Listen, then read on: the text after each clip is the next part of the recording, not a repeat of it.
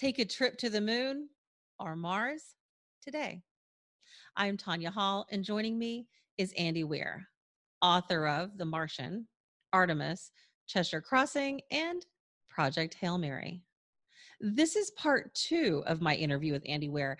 If you haven't already, make sure you check out part one right here as well. Welcome, Andy. Hey, thanks for having me again. Absolutely. Yeah, welcome back. Andy, you released the space fiction novels uh, The Martian in 2011, Artemis in 2017. Um, what other types of writing do you do? Well, I'm really a science fiction dork. I did do a, um, a, short story called The Egg, which could best be called, I, I don't know, like philosophical or whatever, pseudo religious fiction. But that was just something I banged out in 40 minutes and never expected to get big. Uh, I've never really had much of an interest in writing uh, fantasy or anything like that. I would love to write contemporary crime novels someday. That would be fun. But right now, the niche I've carved out is you know scientifically accurate sci-fi and uh, people seem to really like that from me so i'm going to keep doing that for the foreseeable future i love crime novels so i hope you do pursue that um, mm. what what is it about human nature that that lets you look into the future to tell a story that relates to us today? Well, um, I'm I'm a bit of a Pollyanna. I'm a very optimistic person. Uh, well, at least when it comes to like humanity and our trajectory, I really do think that as a species and as a planet, we just keep getting better and better. And um, I know that it doesn't always seem like that in the short term, but here's a little test I ask people to to kind of mentally take. Would you rather be alive today or any multiple of 100 years ago.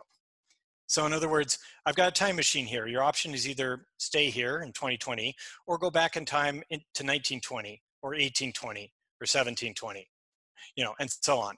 Most people would choose to stay here, right? And then uh, if I said, all right, you have to go back in time, it's involuntary, most people would choose the forward most time that they're allowed to choose. The thing is, humanity just gets better. Technology, social advancement, we just keep getting better. And yes, there are dips. Like I would rather be alive in 1923 than 1943 because that wasn't a great time. But I'd I'd rather be alive in 1963 than 1923. So basically, um, I like writing science fiction because you project forward that progress and see how awesome would life be in 100 years or i mean it won't be perfect we'll still have problems there'll still be bad folks but i think that humanity is inherently good and we're always searching for ways to make everything better for everyone else. And so uh, that's what i really like about you know speculative fiction sci-fi is like thinking about man i wish i lived 100 years from now. Totally. What science news trends or discoveries do you follow that um, inspires your writing well, um, I'm a huge fan of commercial spaceflight. Uh, I think that in the future, um, that's going to be a major industry, and it's going to be really cool. It'll be like the airline industry. Um, all it takes is at some point, the price to getting people into low Earth orbit is going to be driven down far enough that middle class people can afford to do it as like a once in a lifetime event. And when we get to that point, then there will be tremendous profits to be had in the space industry. So then we're going to have, it's going to be awesome. There's going to be all sorts of space stuff going on, hotels in orbit, launch, launch sites, and by the way, probably a multi-billion dollar industry, just like the airline industry. So I'm really looking forward to that. And that's, so that's some science news I, I watch very closely. Also, I think people dramatically underestimate how huge an effect self-driving cars are going to have on our society. People are people just kind of accept, oh, sure, in the future, yeah, I, it, probably within 20 years, we're all going to have self-driving cars, and they just imagine that the only difference will be, well, you don't have to physically drive your car; it'll be more comfortable. To which I say, oh my God, the changes that are going to happen. So first off, like First off, you know how 50,000 people die every year from drunk driving? That's not going to happen anymore. Second off, um, uh, the entire trucking industry, all those truckers are going to be out of a job. Uh, third off, um, you don't need parking in cities anymore. You don't need parking garages. You don't need parking lots. You don't need anything. You'll just have your car drop you off and tell it to screw off come back. People will have car services rather than own their cars. It'd be like an Uber, but fully automated, and so on. And then the big one is that cities, states, townships, they're all going to lose a massive revenue stream from from uh, moving from uh, moving violations from cars and parking violations from cars because the self-driving cars will follow the rules and so like you know los angeles that makes about a hundred million dollars a year from parking and and and traffic fines they're going to lose that revenue so it's just huge huge effect and so i spent a lot of time watching that speaking of the commercialization of space what threats might it pose you're an optimist but are there downsides to moving into space well, I mean, trying to th- think of like any immediate downsides. I mean, it's like a tourism industry, right? So you could have people being taken advantage of, conned, scammed, that sort of thing. Like, oh, hey, come to the space, and, and it turns out it's just a fly-by-night operation that doesn't actually do anything for you. Um, it's an opportunity for terrorists to do a lot of damage maybe if they you know if you blow up a ship that's carrying people um, so there are those sorts of threats but i don't see a lot of like long-term systemic damage that could be done by a space industry now it, I, I, w- I would say for instance and, and there are some but what are what are the problems or threats that have come from the airline industry not a lot. There's environmental impact is the biggest problem, I think, that has come from the airline industry because a huge amount of global carbon emissions come from aircraft. Okay, so that's that's a downside. But in the grand scheme of things, com, you know, compared to what we get in exchange for having that airline industry, is very small. And so I I suspect spaceflight will be similar in that there, it will come at some cost and we might not even discover what that cost is right away, but I think it'll uh, be worth it. You had to envision this as you wrote Artemis. How might human culture differ and diverge between those born on Earth and those born off Earth? Well, um, I don't think it'll matter that much. I think um, cultures are their own little creatures and cultures develop in their own ways. They do tend to kind of like uh, adjust their codas and norms and social rules based on their environment.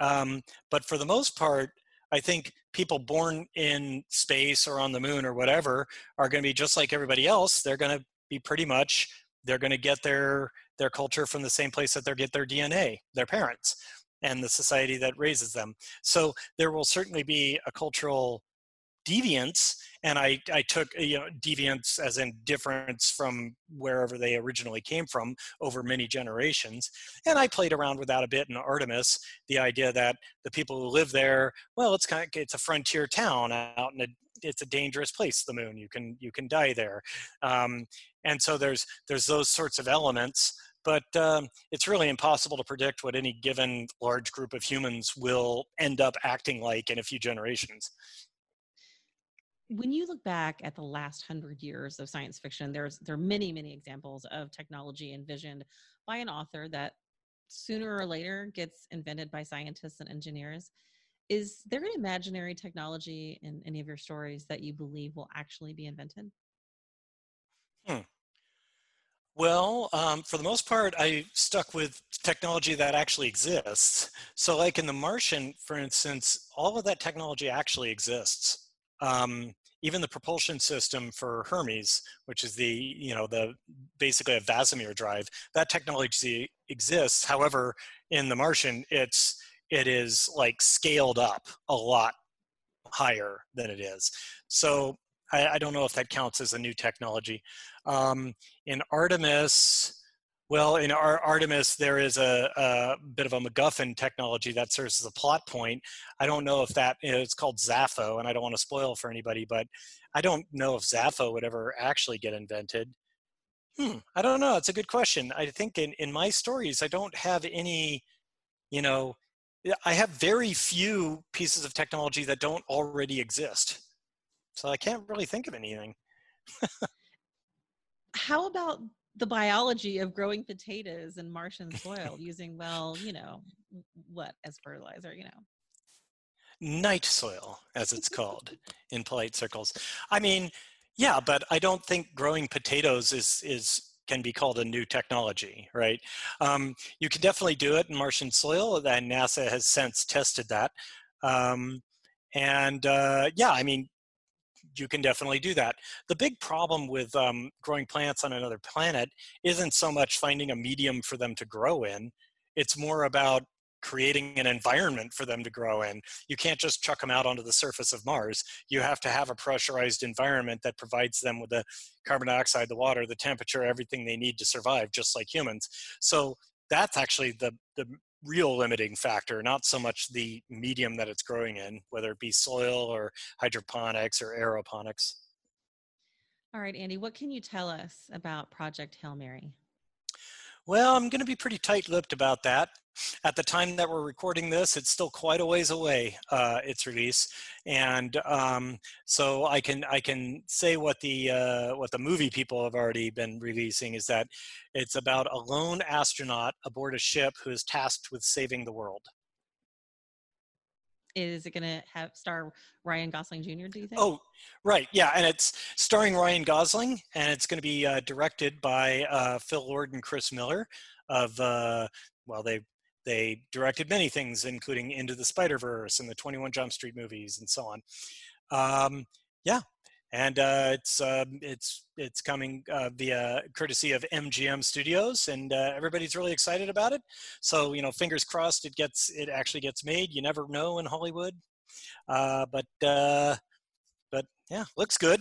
There's some there's some pretty big names attached, so that's that's very nice. Of course, it's your work. Of course, there's always big names attached. Thank you, Andy. Where we're looking forward to it, um, and always excited to have you back, Andy. If somebody wants to connect with you, maybe they want to find out more about your work, how can they do that?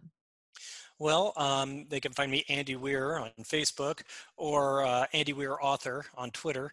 And um, you can just email me uh, and you can Google my email. It's very public. It would take a long time for me to explain it and spell it out here, but you can find it, email me, and I answer all fan mail. That's thanks again, Andy. Thanks for having me. Absolutely. That's Andy Weir, author of The Martian, Artemis, Cheshire Crossing, and Project Hail Mary. Don't forget to check out part one of my interview with Andy right here and find more of my interviews right here as well at tanyahall.net. Thanks for watching.